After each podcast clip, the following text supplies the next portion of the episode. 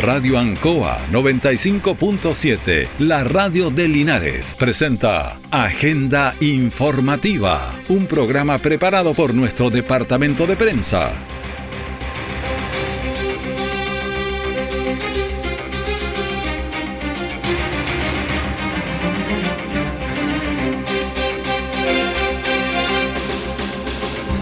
Tal? ¿Cómo están? Muy buenos días. Bienvenidos a Agenda Informativa de la Radio Ancoa, edición de este día martes 20 de junio de 2023. Pasemos a las informaciones de las últimas horas preparadas por nuestro departamento de prensa. Titulares para la presente edición. La PDI recuperó en Linares cuatro vehículos con encargos pendientes avaluados en 55 millones de pesos. Autoridades de salud llaman a vacunarse ante el pic de enfermedades respiratorias. El gobierno regional apoya las peticiones del fútbol amateur. El detalle de estas y otras informaciones ya viene.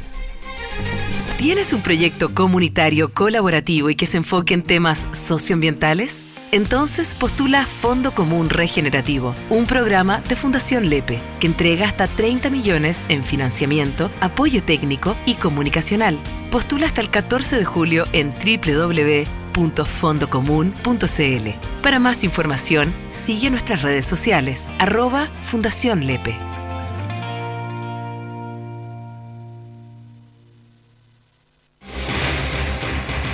Nuestra central de prensa está presentando Agenda Informativa en el 95.7 de Radio Ancoa. Estamos en la Radio Ancoa, ya presentados los titulares, vamos a ir con las noticias y bueno, eh, ya mañana seguramente va a estar empezando la lluvia y va a ser eh, bastante fuerte. En estos instantes tenemos 8 grados de temperatura, nublado, vamos a llegar a los 16 según el pronóstico la humedad está en 78% y el viento en 8 kilómetros por hora. La presión atmosférica en 1016.3 milibares. Eso es lo que señala la información meteorológica. Hoy día no tenemos lluvia, mañana la nochecita puede ser, pero el jueves sí habría lluvia, jueves, viernes y sábado y domingo y varios días que hay lluvia y van a caer bastantes aguas según lo que estamos eh, viendo en los pronósticos. Así que a estar con cuidado. La gobernadora regional del Maule, en su visita a Linares, eh, conversó con dirigentes del fútbol amateur y visitó varios sectores con infraestructura deportiva insuficiente, con la idea de ver eh, alternativas para mejorar las canchas de la provincia. Entre otras, visitó la cancha de la Asociación Víctor Zavala Bravo, en donde el requerimiento principal de esta organización que reúne a 12 clubes de las comunas de Linares, Longaví y Colbún es la iluminación de la cancha. Escuchemos a Cristina Bravo, gobernadora regional. Estamos con los dirigentes deportivos del Zavala, aquí en Linares, con nuestro consejero regional, don Rodrigo Hermosilla, conociendo la realidad de este centro deportivo y nos ponemos a disposición para poder ayudarlos para que ellos puedan tener una cancha iluminada. Aquí es muy importante que, que el alcalde nos ayude a presentar, o sea, le ayude a ellos a presentar el, el proyecto del gobierno regional.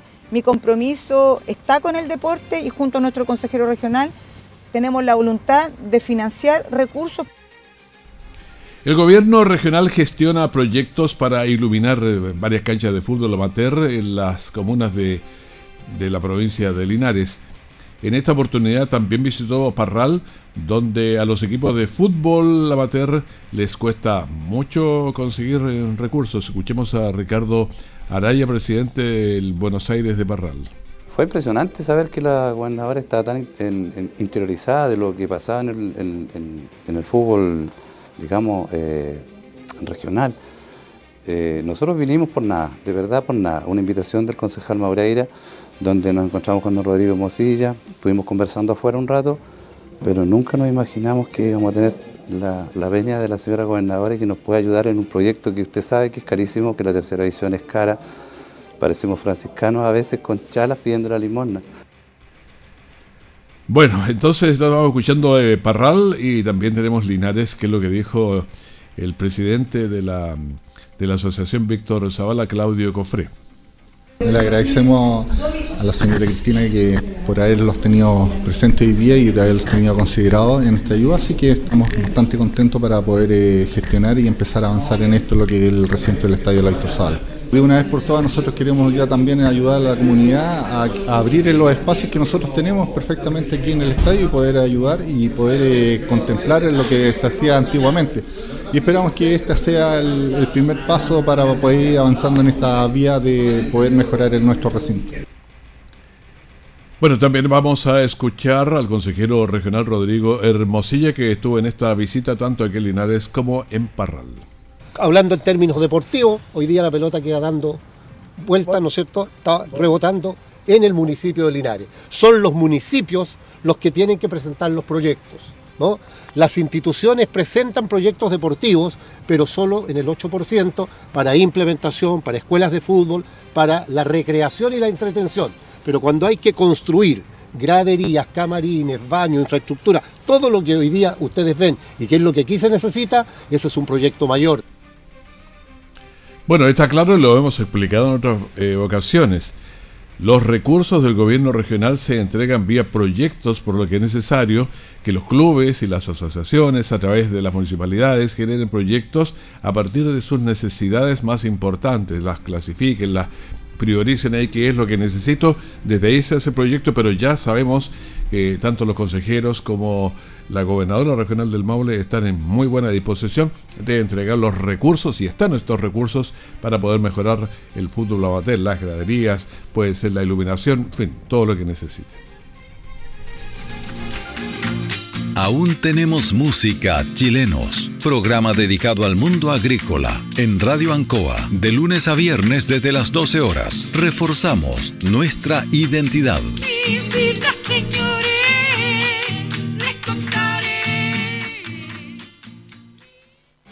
Siempre en el lugar donde se produce la noticia están los equipos de prensa para que usted se informe primero. Agenda informativa.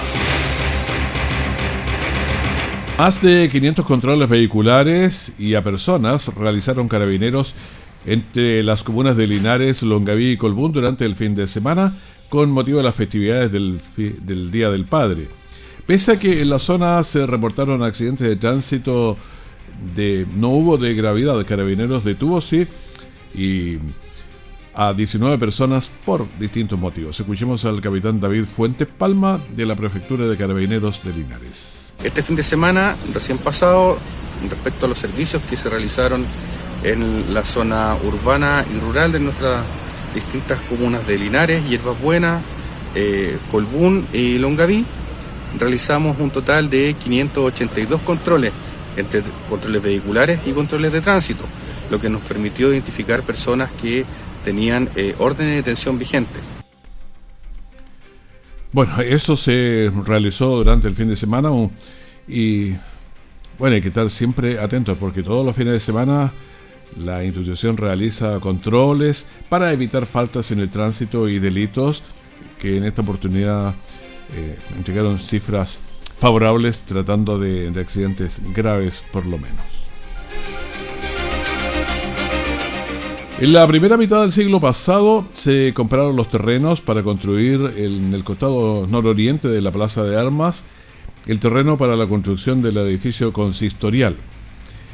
El garante o el aval fue el regidor José Antonio Martínez Caro, pero como no todas las cuentas se pagaron, él asumió la responsabilidad. Escuchemos a Mario Mesa, alcalde de Linares, refiriéndose al tema.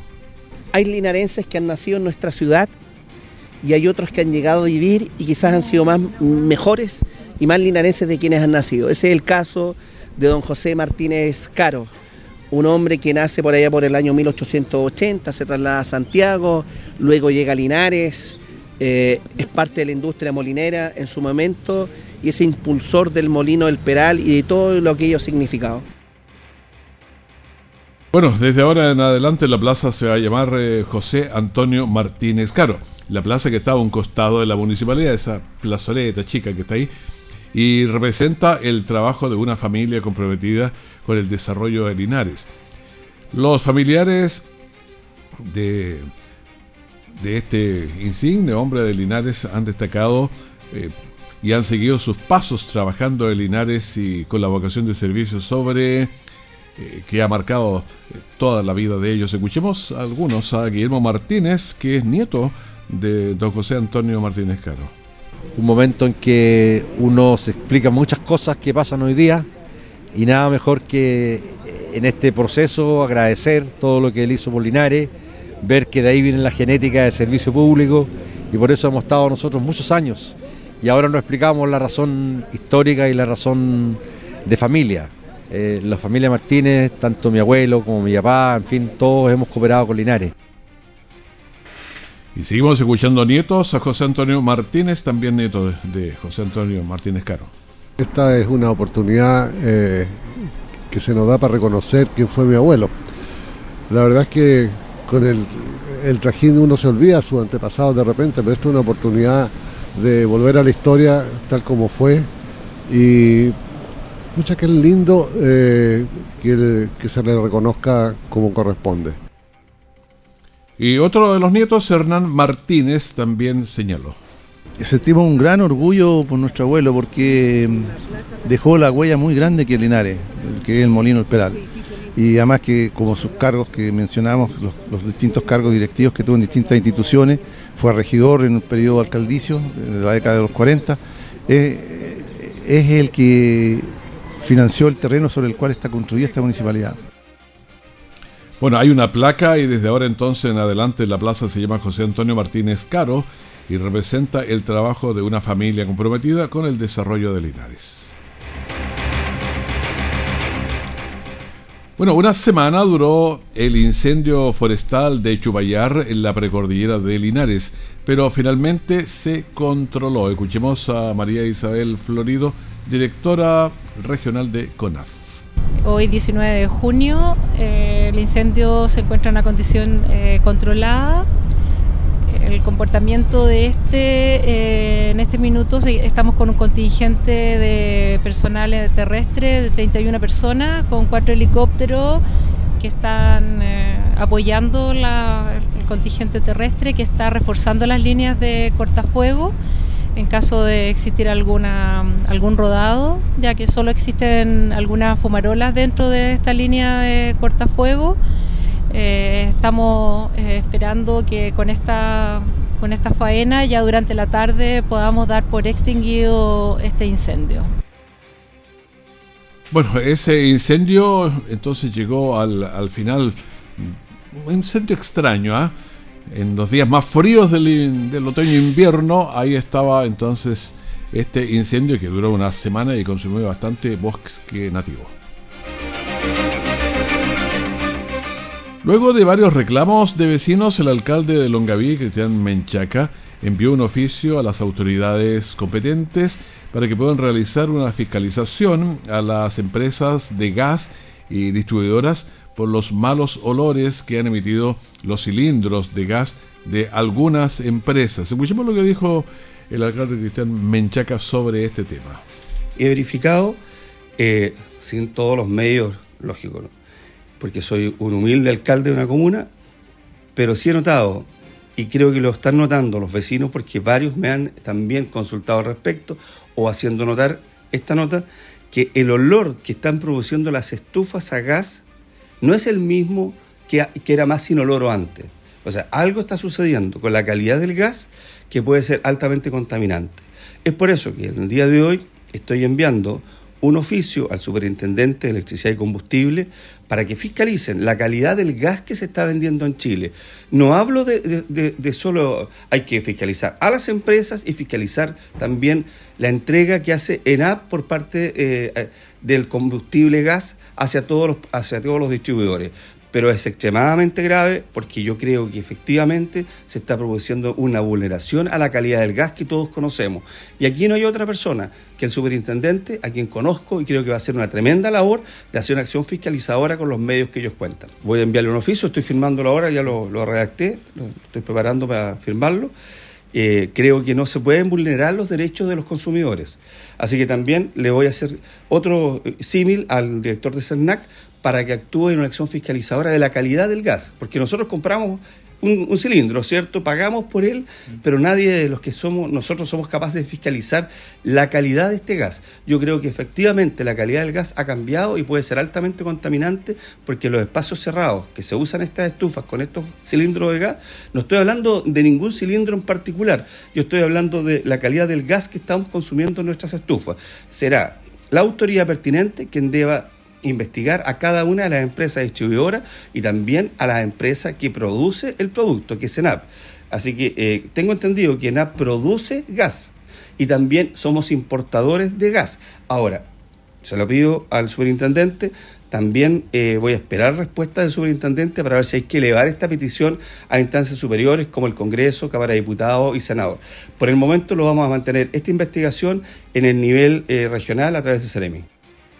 Bueno, es una preocupación que se puede traspasar a todas las eh, a todas las comunas, por lo que estaremos atentos a cómo evoluciona. Es más, durante la mañana ya nos contactamos con el superintendente de electricidad y combustible y nos decía que sí, efectivamente le llegó la nota y está haciendo la investigación que la estaba haciendo ayer, pero todavía no están los resultados, pero se está trabajando en esto. En todo caso, decía que no hay, no ha habido otros reclamos en el país, pero hay que verificar todo reclamo que se está realizando. Jueves 19 horas por Radio Ancoa 95.7 y TV5 Linares. Un completo análisis de la realidad nacional. Piedra Roseta. Las claves para entender la actualidad con destacados panelistas. Informarse es vital.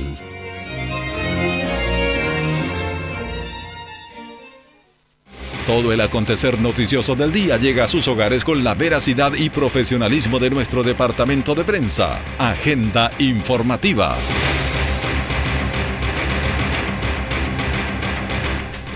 Estamos en la Radio Ancoa, eh, estamos a las 9 con 19 minutos, tomamos contacto con Gabriel Morales. ¿Qué pasa en el tránsito? Algo está pasando, lo vemos. Sí. Raúl, buenos días. A esta hora hay problemas en el eh, flujo vehicular en la avenida Rengo, a la altura del eh, paso bajo nivel. hay personal municipal que está trabajando esté disolviendo algún tipo de sustancia con tierra.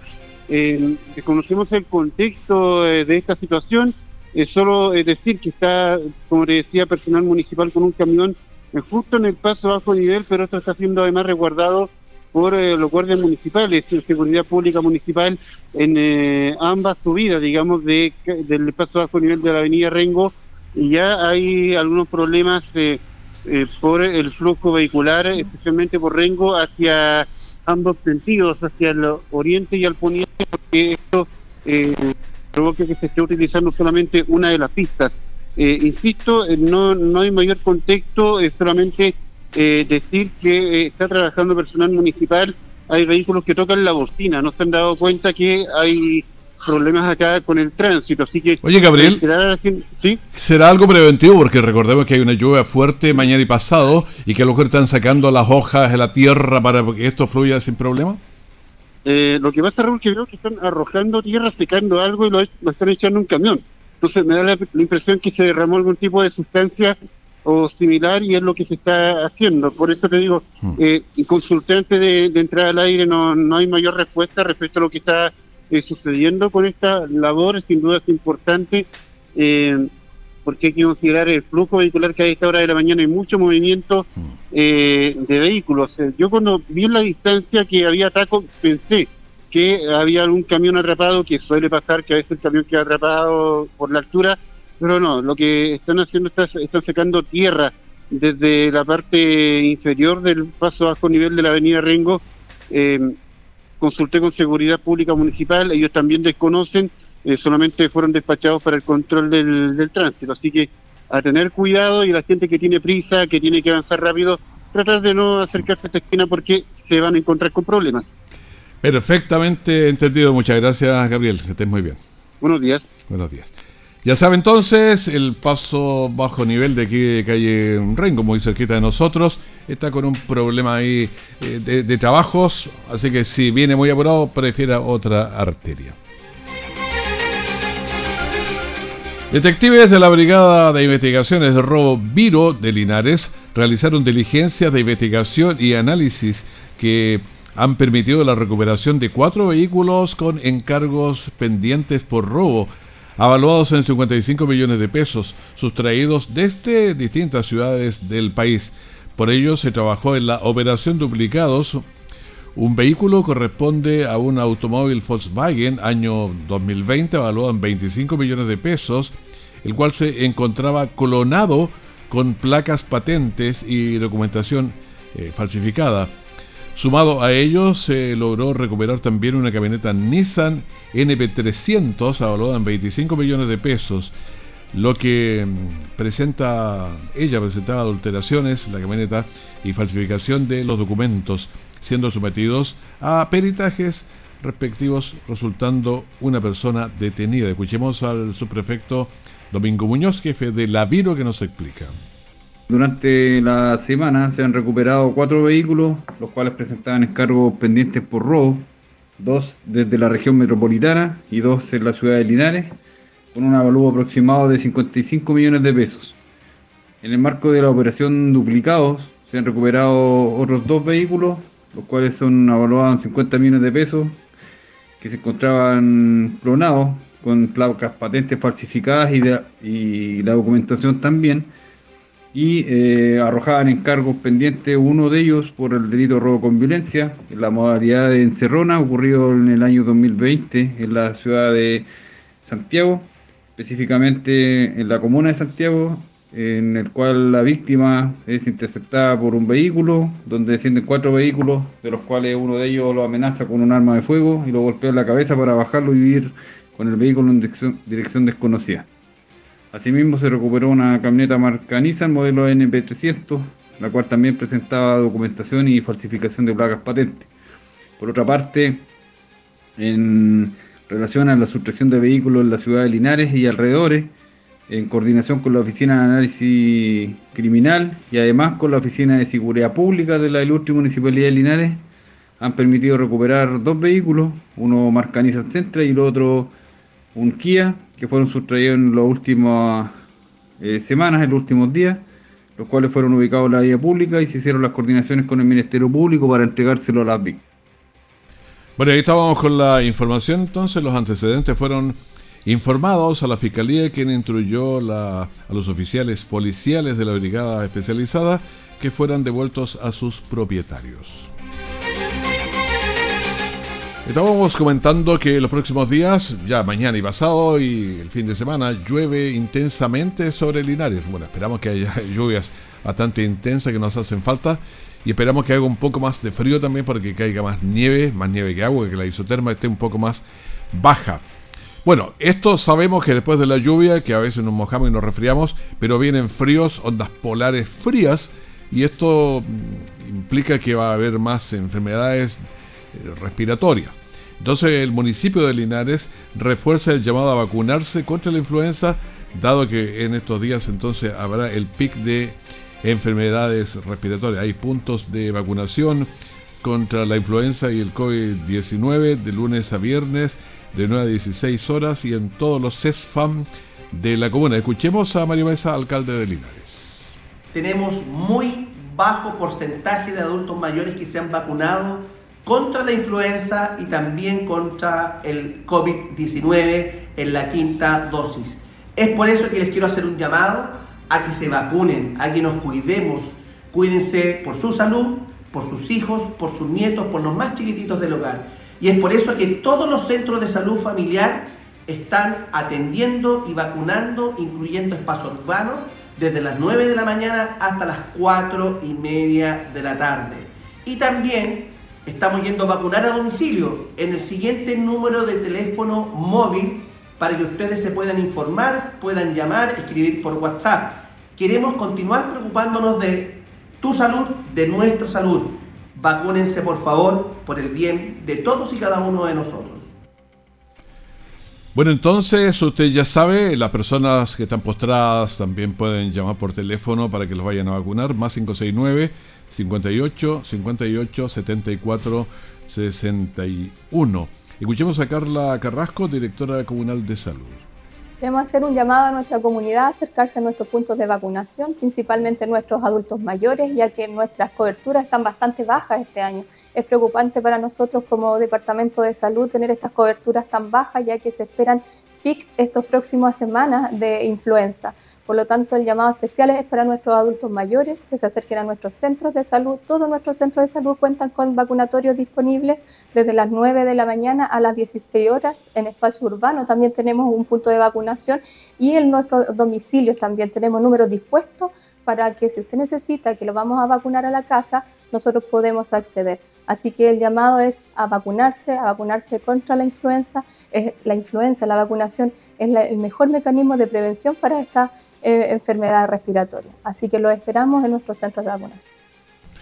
Bueno, ya lo sabe entonces, van a haber eh, eh, lluvias, después fríos y siempre están las complicaciones de las enfermedades respiratorias para que usted vaya a vacunarse contra la influenza y también el COVID-19. Bueno, ayer eh, la PDI, la Policía de Investigaciones, celebró 90 años de vida. Hubo ceremonias, eh, saludos de la comunidad, bueno, una buena evaluación también. Y escuchemos lo que dijo el jefe regional de la policía, Germán Parra. Hoy día, obviamente, es un día feliz, importante, son 90 años que cumple nuestra institución, 90 eh, años que ha ido paso a paso creciendo para llegar a eh, al nivel en que hoy en día se encuentra. Así que muy contento de poder, eh, poder celebrarlo junto a todos los funcionarios de acá de Talca, a, lo igual que a lo largo del país. Así que muy felices. Bueno, el director eh, regional saludó a Talca y a todo el país entonces. Y vamos al COVID, ¿cómo estamos? 18 casos hubo ayer, 84 son los acumulados. Tenemos una persona fallecida, queremos que haya cero esto, y pacientes en la SUSI, ojalá los mínimos, por lo menos un dígito, pero tenemos 13, y conectados a ventilación mecánica invasiva 9. Vamos a tener estos datos presentes para cuando revisemos el de el que entrega a mediodía. Ojalá que podamos bajar estos índices para llegar a este pic, por lo menos con el COVID más controlado.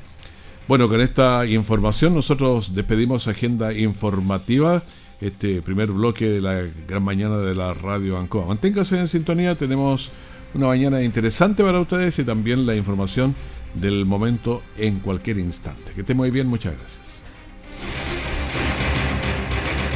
Radio Ancoa 95.7, la radio de Linares, presentó Agenda Informativa, todo el acontecer noticioso del momento preparado por nuestro departamento de prensa. Radio Ancoa, por la necesidad de estar bien informado.